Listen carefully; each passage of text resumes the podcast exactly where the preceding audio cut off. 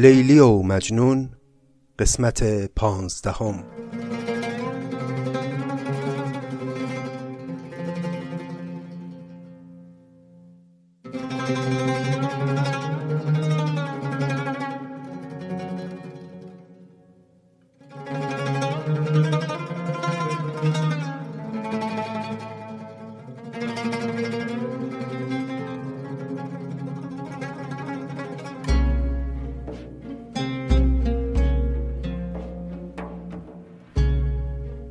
سلام.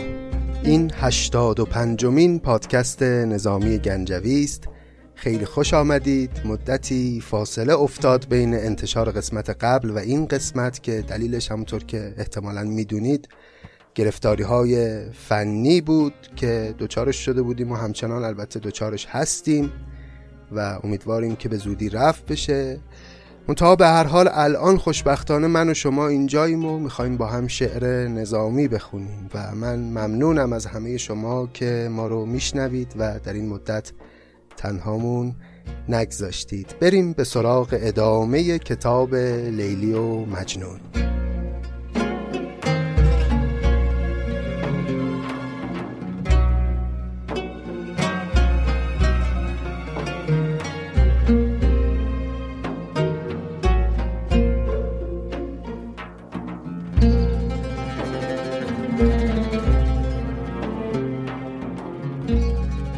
اجازه بدین مثل همیشه قبل از پی گرفتن ادامه داستان بریم به سراغ مقدمه کتاب.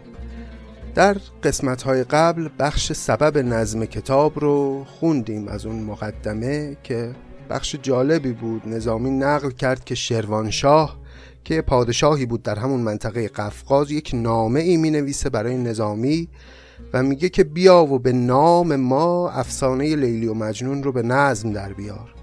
نظامی ابتدا خیلی استقبال نمی‌کنه از این پیشنهاد. دست کم در ظاهر چیزی که داره عنوان می‌کنه در مقدمه اینه که من ابتداعا خیلی تمایلی به نظم یک چنین منظومه ای نداشتم. به دلیل عناصر محدودی که در این داستان هست نظامی میگه من تردید کردم که اصلا وارد یک چنین کاری بشم. منتها در نهایت با اصرار فرزندش محمد و با این انگیزه که بیاد و قدرت شاعری و توان توصیفگری خودش رو در یک چنین فضای محدودی به نمایش بگذاره قبول می‌کنه که نظم لیلی و مجنون رو به دست بگیره. تأکید نظامی در این ابیات همونطور که دیدیم در قسمت های قبل بر این بود که من به سبب اصرار و درخواست فرزندم محمد این کار رو پذیرفتم و لیلی و مجنون اصلا به صدق سر اوست که منظوم شده. حالا در ادامه مقدمه در بخش هایی که در قسمت های بعد خواهیم خوند می‌بینیم که این تأکید نظامی بی سببی هم نیست. یه انگیزه ای گویا پشتش هست که حالا در قسمت های بعد که باز به مقدمه خواهیم پرداخت می‌بینیم. اما یه چند بیتی از این بخش سبب نظم کتاب باقی مونده بود که اجازه بدید اون رو بخونیم و بعد دیگه بریم به سراغ داستان.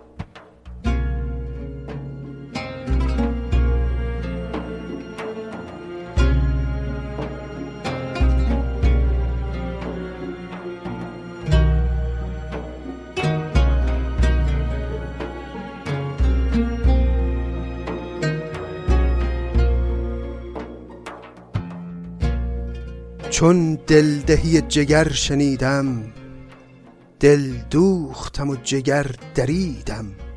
در جستن گوهری استادم کان کندم و کیمیا گشادم. پس نظامی میگه وقتی من اون دل دادن جگرگوشه خودم محمد رو دیدم وقتی دیدم پسرم اینطور دل به دل من داده و از من می‌خواد که منظومه رو آغاز بکنم دیگه دل دوختم و جگر دریدم.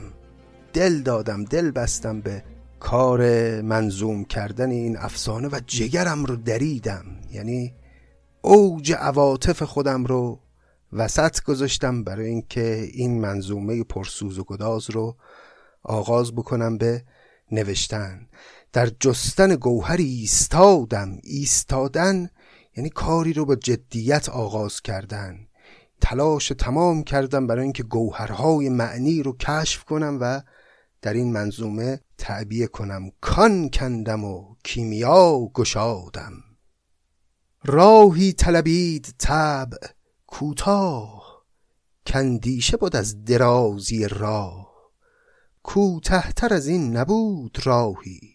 چابکتر از این میان گاهی بحریست سبک ولی رونده. ماهیش نه مرده بلکه زنده. بسیار سخن بدین هلاوت گویند و ندارد این تراوت اینجا داره نظامی درباره وزن انتخابی خودش در لیلی و مجنون سخن میگه که وزنیست بسیار کوتاه مفعول و مفاعل فعولون و میگه قبلا هم کسانی در این بحر و در این وزن شعر گفتند منتها هیچ کدوم به این لطافت و به این فساحت و بلاغت نرسیده. بحریست سبک ولی رونده ماهیش نمرده بلکه زنده. بسیار سخن بدین هلاوت گویند و ندارد این تراوت وزن بسیار کوتاه این وزن مفعول و مفاعل فعولون منتها می‌بینیم که نظامی معانی وسیع رو با استادی در این وزن کوتاه جای داده. کلمه بحر هم که نظامی میاره به همون معنای وزن هست. این وزنهای مختلف عروضی رو اصطلاحا بهش میگن بهور عروضی. هر کدوم از این وزنها هم اسمی داره برای خودش. مثلا همین وزن مفعول و مفاعل فعولون اسمش هست مسدس اخرب مقبوز محذوف. که بر اساس یک قواعد و قوانینی اینها نامگذاری میشن و البته خب خیلی به موضوع کار ما مربوط نیست. زین بحر زمیر هیچ قواس بر نارد گوهری چنین خاص. هر بیتی از او چو رسته در از عیب توهی و از هنر پر. در جستن این متاع نقزم یک موی نبود پای لغزم. می گفتم و دل جواب می‌داد. خاریدم و چشم آب می‌داد.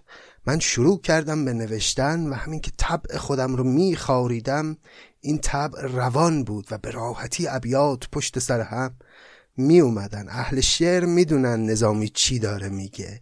یه وقتایی میشه که گویی این تب آماده است برای اینکه ابیات رو همینطور پشت سر هم ردیف کنه و بجوشانه و از درون شاعر بیرون بیاره. و نظامی میگه من یک چنین حالی داشتم در گفتن لیلی و مجنون. می گفتم و دل جواب می‌داد. خاریدم و چشم آب می‌داد. دخلی که ز عقل خرج کردم در زیور او به خرج کردم. این چار هزار بیت اکثر شد گفته به چار ماه کمتر. گر شغل دگر حرام بودی در چارده شب تمام بودی.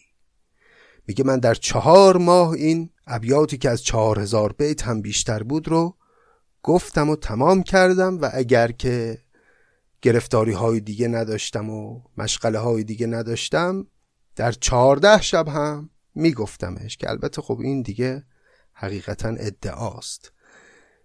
بر جلوه این عروس آزاد آباد تران که گوید آباد آراسته شد به بهترین حال. در سلخ رجب به سی و فیدال. کلمه سلخ یعنی آخرین روز ماه قمری. وقتی میگه در سلخ رجب یعنی در روز آخر ماه رجب به سی و فدال. این هم به قوانین ماده تاریخ میشه 584 سال 584 هجری در روز آخر ماه رجب کار نظم لیلی و مجنون تمام شد. تاریخ عیان که داشت با خد هشتاد و چهار بعد پانصد. پرداختمش به نقض کاری و انداختمش بدین اماری تا کس نبرد به سوی او راه الا نظر مبارک شاه. این بود ابیات سبب نظم کتاب و در پایان هم دیگه نظامی مشخص کرد که این کتاب رو تقدیم کرده به شاه شروان که فردی است به نام اخستان ابن منوچهر که باز در مقدمه در ادامه درباره او باز هم خواهد گفت. خب بریم به سراغ داستان و ببینیم که ادامه ماجرای سوزناک لیلی و مجنون به کجا خواهد رسید.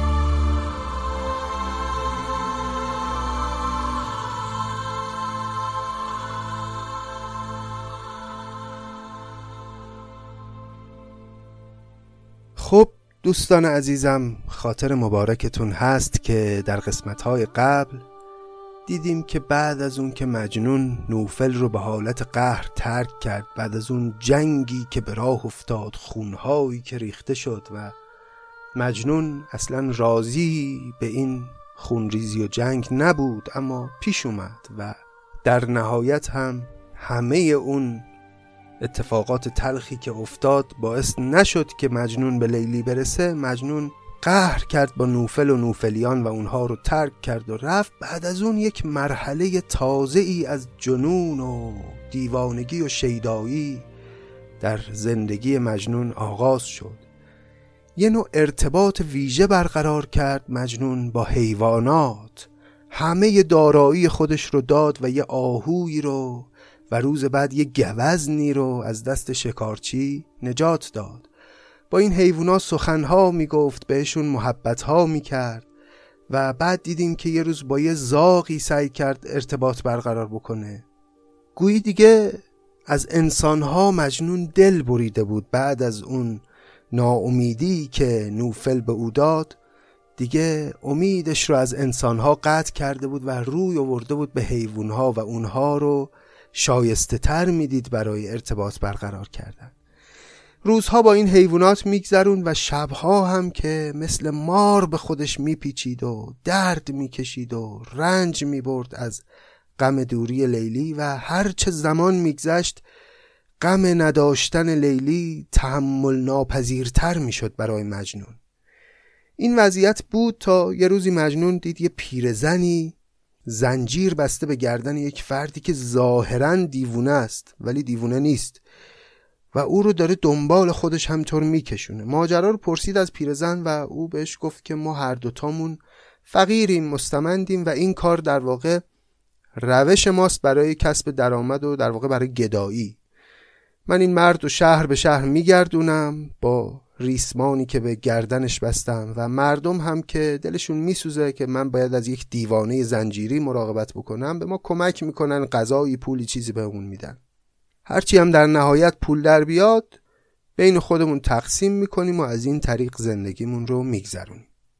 مجنون که خودش رو خب دیوانه تر از هر دیوانه ای می‌دونست به پیرزن گفت بیا به جای این مرد من رو به زنجیر بکش. من شایسته ترم از او برای اینکه ریسمان به گردنم کنند. این مرد که دیوانه نیست عاقله.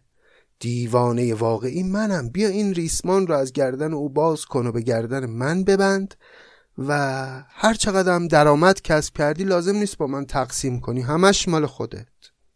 پیر زنه هم که دید که میصرفه براش قبول کرد و ریسمان رو از گردن اون مرد باز کرد و انداخت به گردن مجنون. حالا بشنویم ادامه داستان رو از زبان حکیم نظامی گنجوی.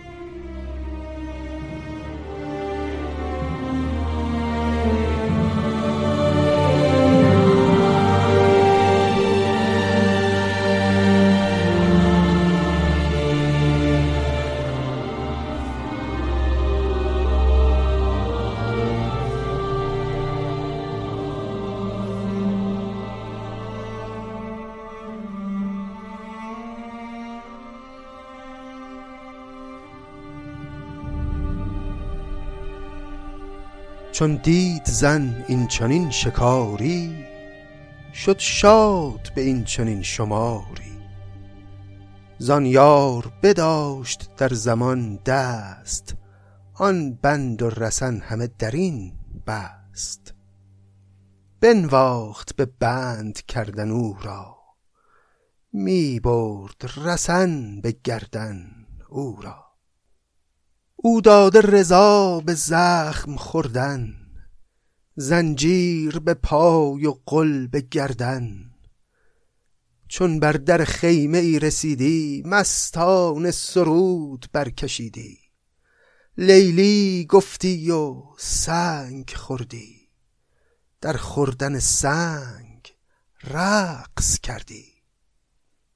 اوج دیوانگی عاشقانه مجنونه که این پیرزن ریسمان رو به گردن او انداخته و شهر به شهر او رو میگردونه و بر در هر خیمه ای که می‌رسن مجنون بنا می‌کنه به سرود خوندن و لیلی لیلی گفتن و کودکان و مردمان هم به او سنگ می‌زنن و مجنون لذت می‌بره از این حال پر از خفت و ذلت از این رنجی که می‌بره داره لذت می‌بره.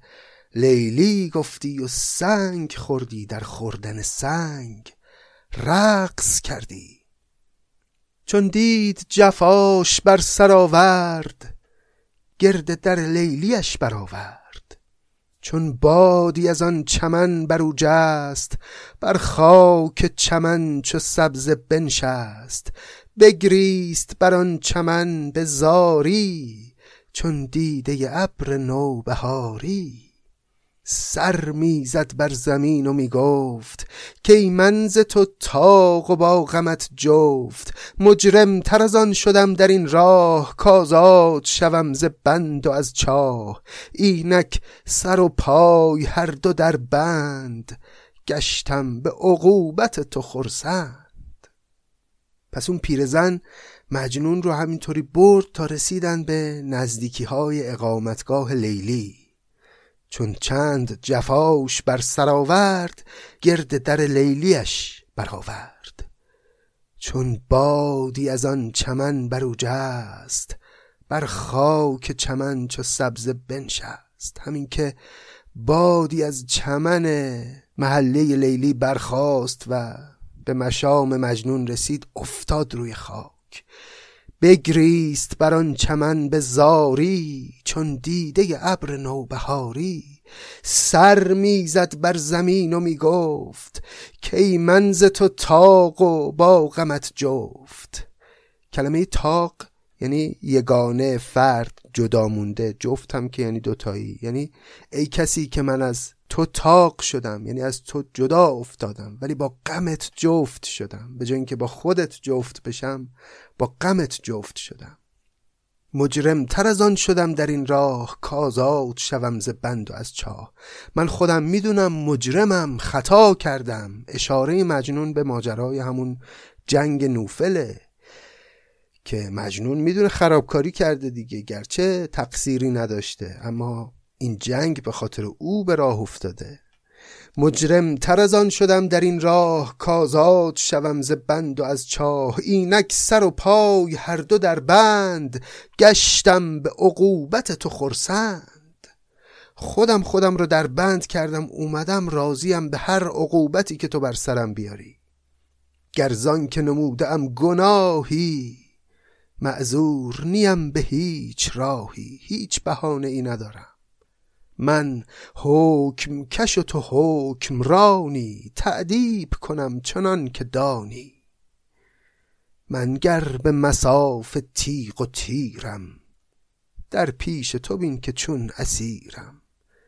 نبین که در اون جنگ چطور تیغ کشیده بودیم و تیراندازی می‌کردیم و جنگاوری می‌کردیم. الانو ببین که چطور اسیر اومدم به درگاه تو. من گر به مساف تیغ و تیرم در پیش تو بین که چون اسیرم. گر تاختنی به لطمه کردم از لطمه خیش زخم خوردم. گردی گنهی نمود پایم امروز رسن به گردن آیم. گر دست شکسته شد کمانگیر اینک به شکنج زیر زنجیر. زان جرم که پیش از این نمودم بسیار جنایت آزمودم. مپسند مرا چنین به خاری گر می کشیم بکش چه داری؟ چه داری اینجا؟ یعنی چرا نگه میداری منو؟ چرا در این حال رنجاور منو نگه میداری؟ اگه می‌خوای بکشی بکش. من خودم می‌دونم که گناهکارم. و تحمل این زندگی رو هم دیگه ندارم. منو بکش راحت شم. اینا رو داره مجنون خطاب به لیلی میگه.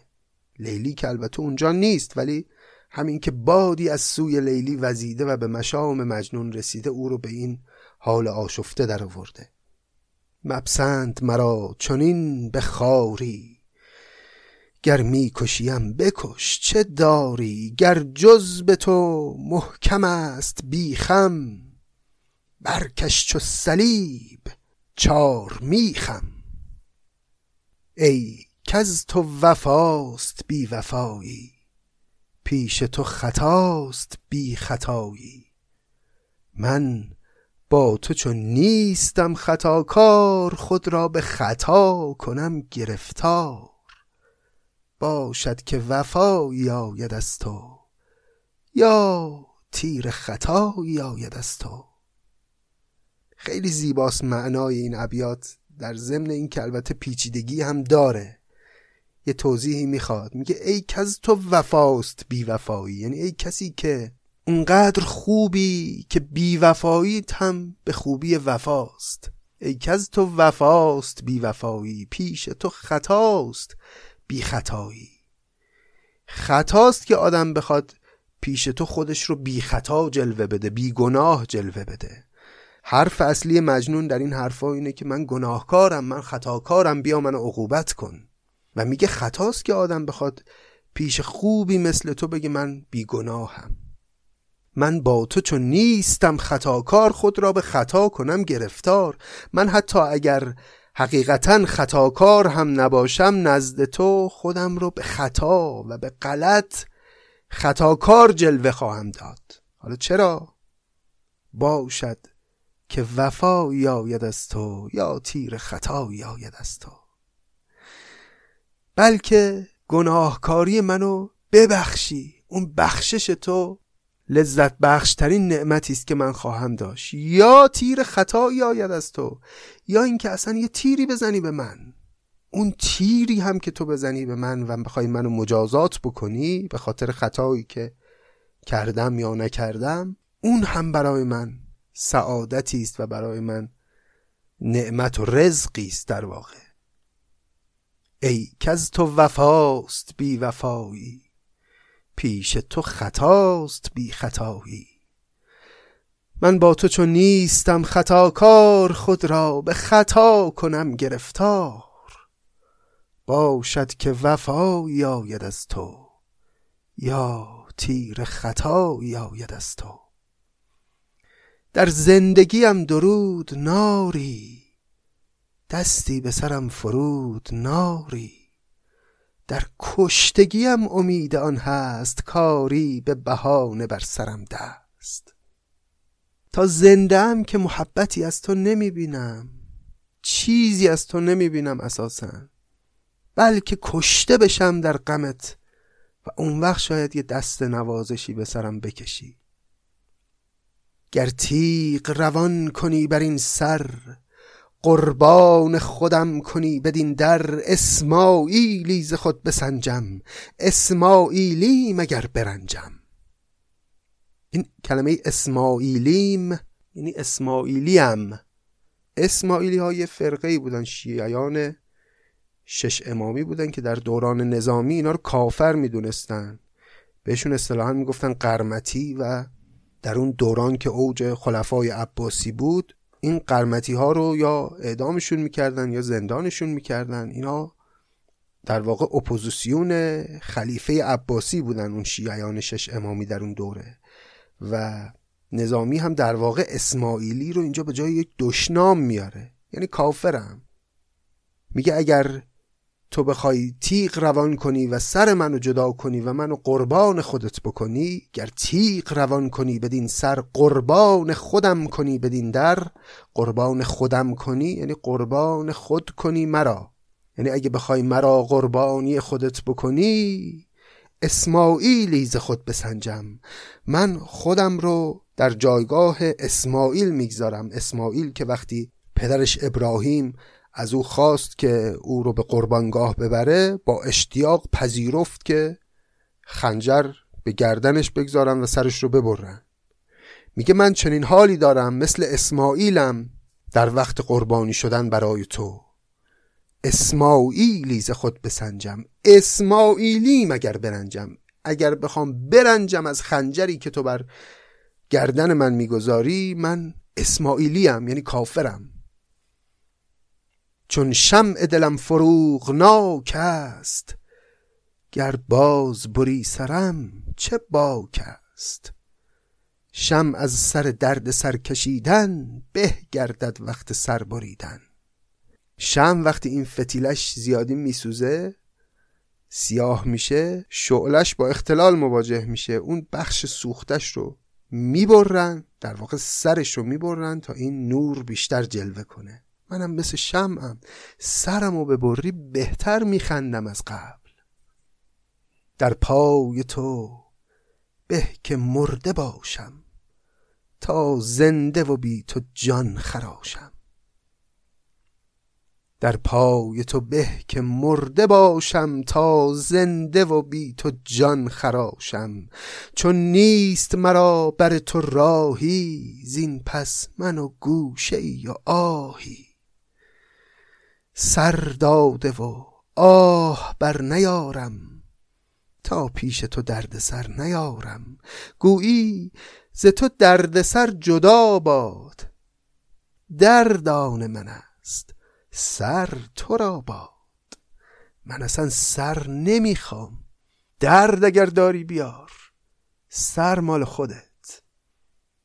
برام دعا می‌کنی که الهی درد سر نداشته باشم. دردان من است سر تو را باد.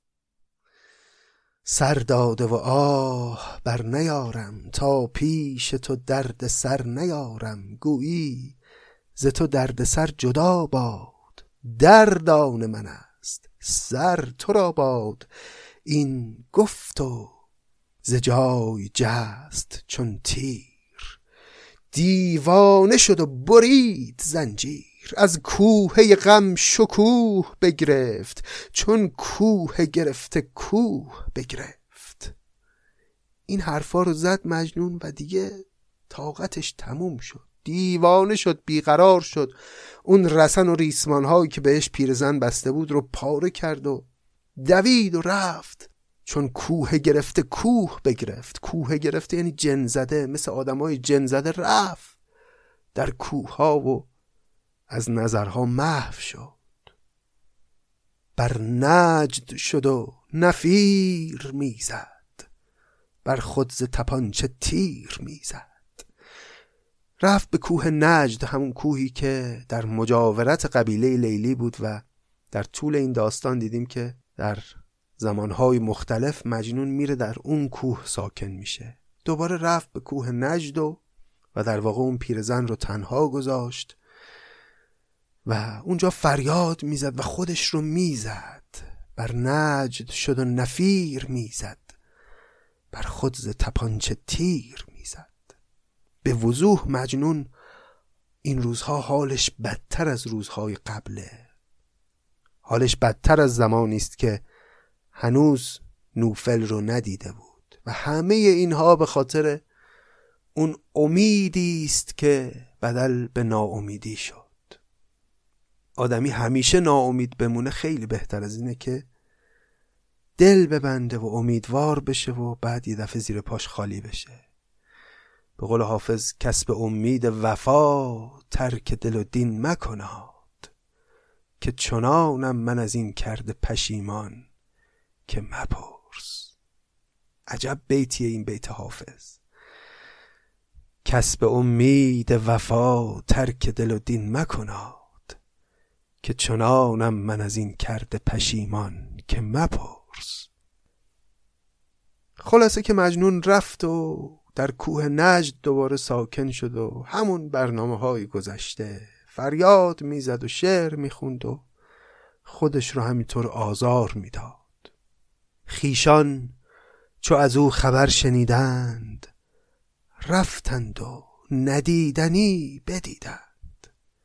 اطرافیان و خیشان و اقوام مجنون وقتی شنیدند که او رفته به کوه نجد رفتن که ببیننش اما چیزی که دیدن ندیدنی بود. یعنی ای کاش نمی‌دیدند اون وضع و حال مجنون رو. خیشان چو از او خبر شنیدند رفتند و ندیدنی بدیدند.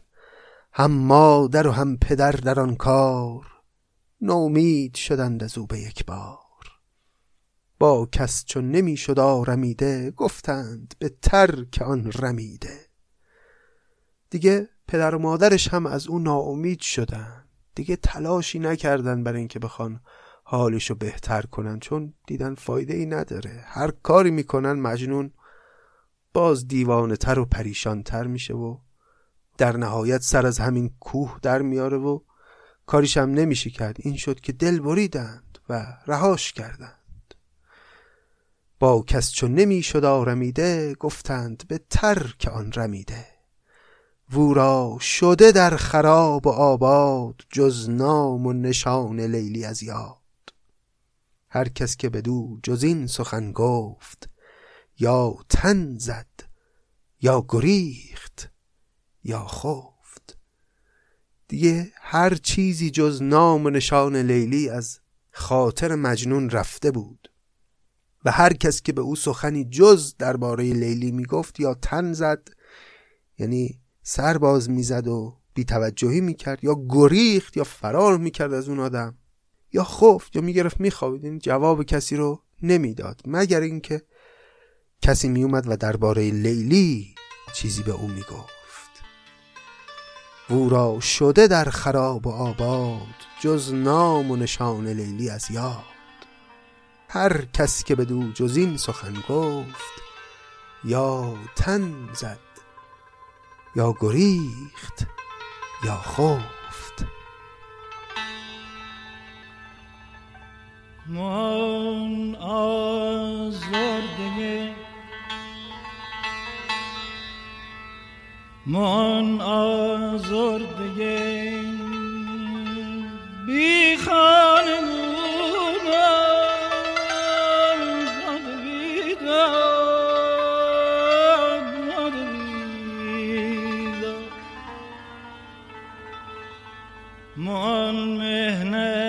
نصیب سخت جونم داد بیداد داد بیداد. من سرگشت خارم در بیابون که هر بادی وزه پیشش دوونم. داد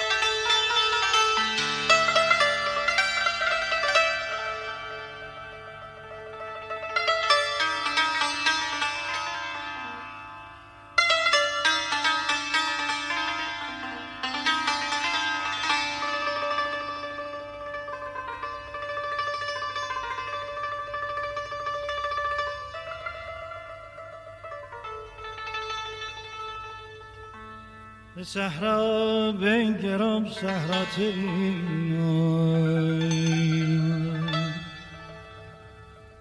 به دریا بنگرم دریا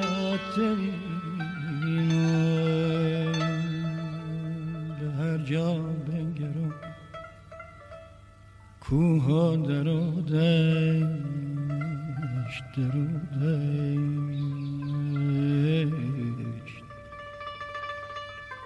نشان از قامت رحمت بینو.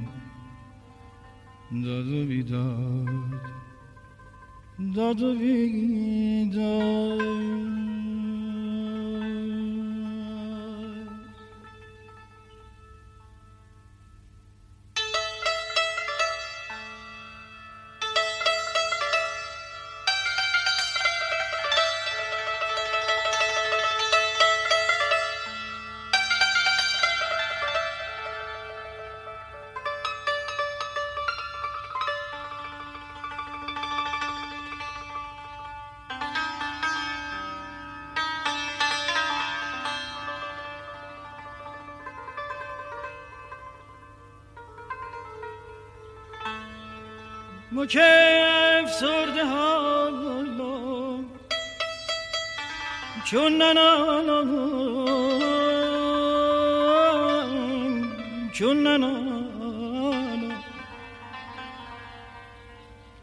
شکسته پروانم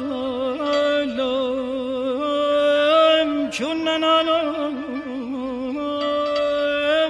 چون ننانم همه گوین فلانی ناله کم کن ناله کم کن ناله کم کن. آیی در خیابان چون ننالام چون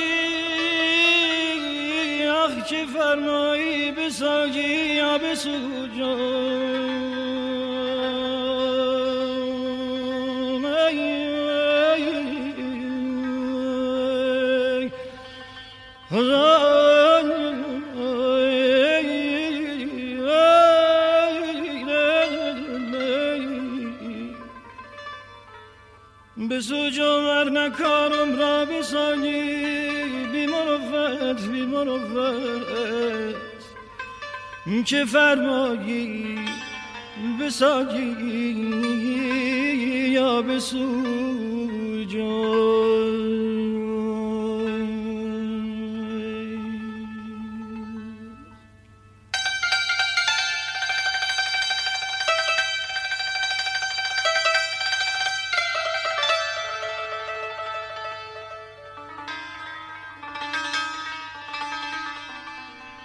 قواس جواهر معانی کرد از لب خود شکرفشانی. کان روز که نوفلان زفر یافت لیلی به وقای در خبر یافت. آمد پدرش زبان گشاده بر فرق امام کج نهاده.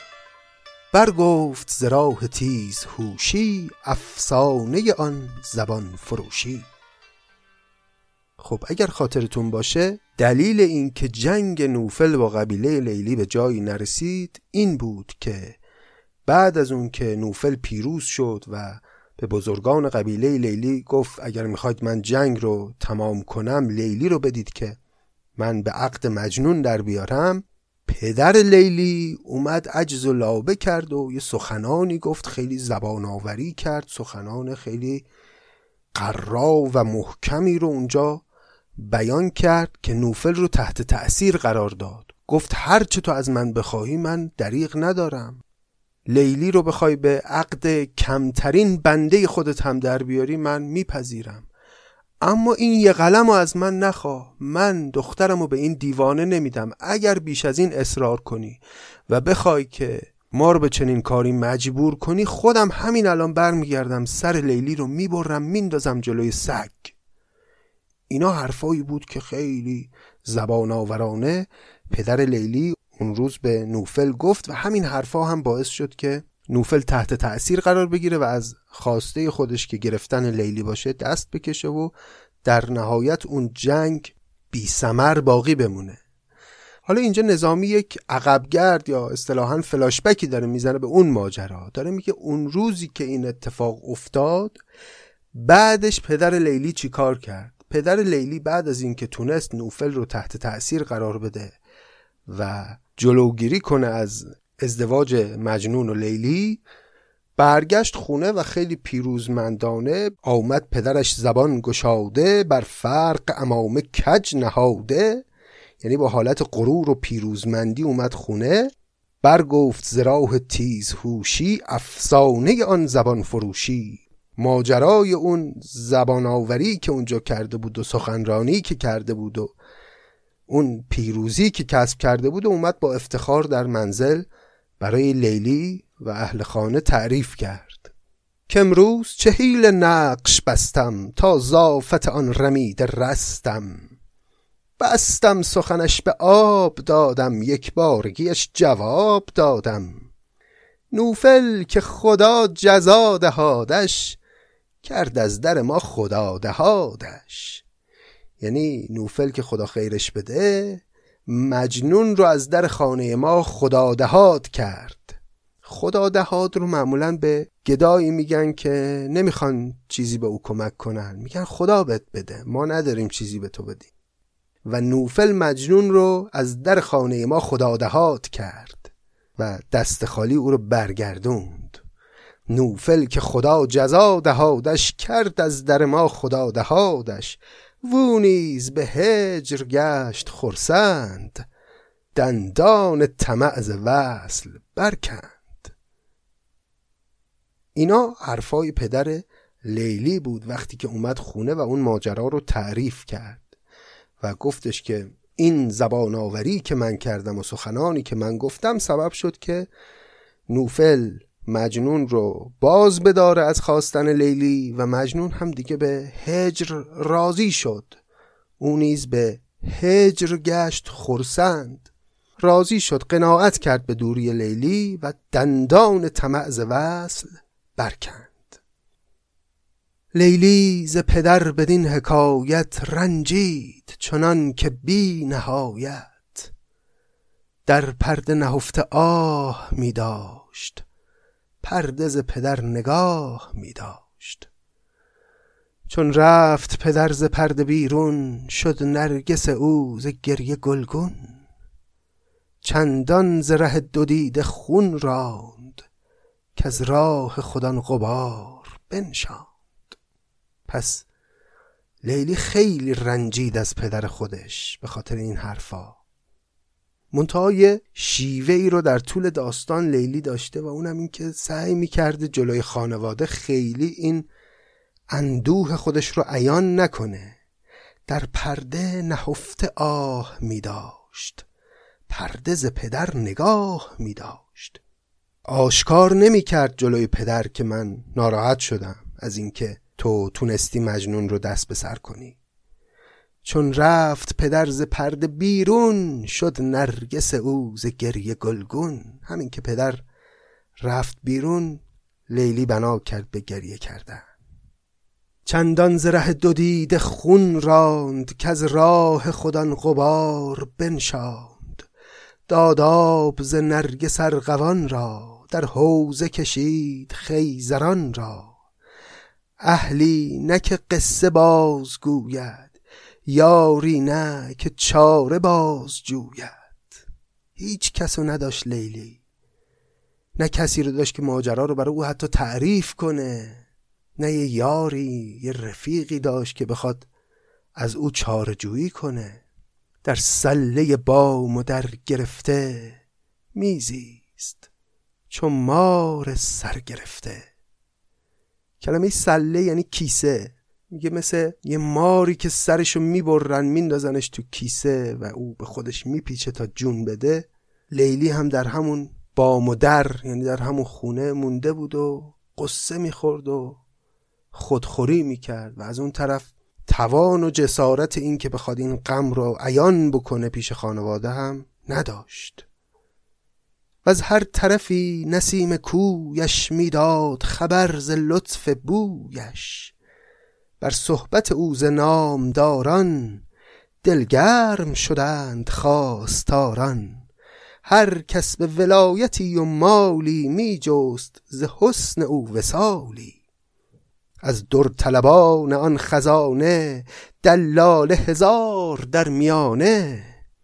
این دست کشیده تا برد مهد وان سینه گشاده تا خورد شهد. پس دیگه لیلی از روزگاران کودکی فاصله گرفته بود. دختر بسیار زیبایی بود و طبیعیه که چنین دختری در اون سن و سال خواستگاران فراوان هم داره. از هر طرفی نسیم کویش می‌داد خبر ز لطف بویش. این باد که میوزید از کوی لیلی خبر لطف بوی لیلی رو می‌برد این طرف اون طرف و خواستاران از همه سو پیدا می‌شدن هر کس با توانی که داشت با مالی که داشت با نفوذی که داشت میومد و لیلی رو از خانواده خواستگاری می‌کرد.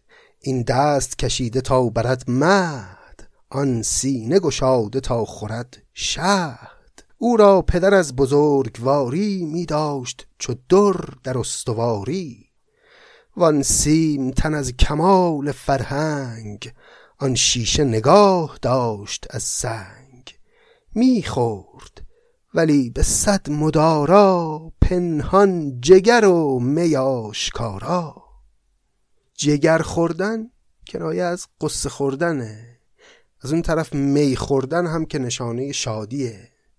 میگه در شرایطی که این خواستگاران فراوان برای لیلی پیدا شده بودن لیلی در آشکارا می می‌خورد و خیلی این قصه رو آشکار نمی‌کرد که چی در دلش میگذره اما پنهانی جگر می‌خورد و قصه می‌خورد چون شمع به خنده رخ برافروخت خندید و به زیر خنده میسوخت چون گل کمر درویه میبست زوبین در پای و شمع بر دست.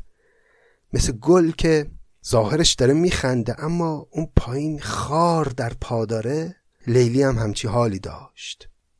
چون گل کمر درویه بربست جالبه وقتی میگه گل کمر درویه بربست درو بودن گل از این جهت میگن گل پشت رو نداره امروز اما میگیم. در عین حال درو بودن لیلی از این جهته که درونش غمگین بود و ظاهرش غمگین نبود و این غم رو نشون نمی‌داد در ظاهر. می برد ز روی سازگاری آن لنگی را به راهواری. از مشتریان برج آن ماه صد زهره نشست گرد خرگاه چون ابن سلام از او خبر یافت بر وعده شرط کرده بشتافت. خب یادمون هست که یه شخصی بود به نام ابن سلام یه جوان شایسته ای بود از اعراب که اون مدتها قبل لیلی رو خواستگاری کرده بود جواب مثبت رو هم از خانواده گرفته بود منتها از اون وقت خواسته بودن. گفته بودن که یه مدتی باید صبر کنی چون این دختر ما مریضه حالش خوب بشه اون موقع بیا و عروسی رو به راه بنداز.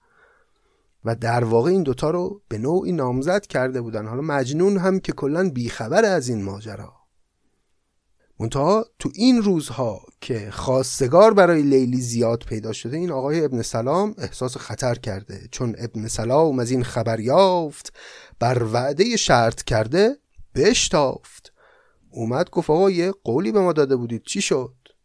ترسید که نکنه به یکی از این خواستگارا بدن لیلی رو بره. آمد ز پی عروس خواهی با تاق و ترم به پادشاهی. آورد خزینه های بسیار انبر به من و شکر به خروار. و از نافه مشک و لعل کانی آراست برگ ارمغانی. از بهر فریش های زیبا چندین شترش به زیر دیبا. و از بختی و تازی تکاور چندان که نداشت عقل باور زان زر که به یک جوش ستیزند میریخت چنان که ریگ ریزند. آن زر نه که او چو ریگ میبیخت بر کشتن خسم ریگ میریخت. در گذشته وقتی می‌خواستن کسی رو اعدام بکنن یه نطعی پهن می‌کردن و ریگ میریختن روی اون نطع. بعد نظامی میگه که ابن سلام خیلی با قدرت وارد شد در میان اون خواستگاران کلی هدایا و شترها و اسبها و طلاها و منسوجات قیمتی و اینها آورد و همینجوری مثل ریگ زر خرج می‌کرد و میگه این زری که مثل ریگ میریخت مثل اون ریگی بود که میریزن برای اعدام کردن چرا؟ چون با ریختن این زرها در واقع تمام رقیبان خودش که خواستگاران دیگر بود رو از میدان به در می‌کرد و همشون انگار میکشت. آن زر نه که او چو ریگ میبیخت بر کشتن خسم ریگ میریخت. کرده به چنان مروتی چوست آن خانه ریگ بوم را سوست روزی دو ز رنج رهبر آسود قاصد طلبید و شغل فرمود. جادو سخنی که کردی از شرم هنگام فریب سنگ را نرم.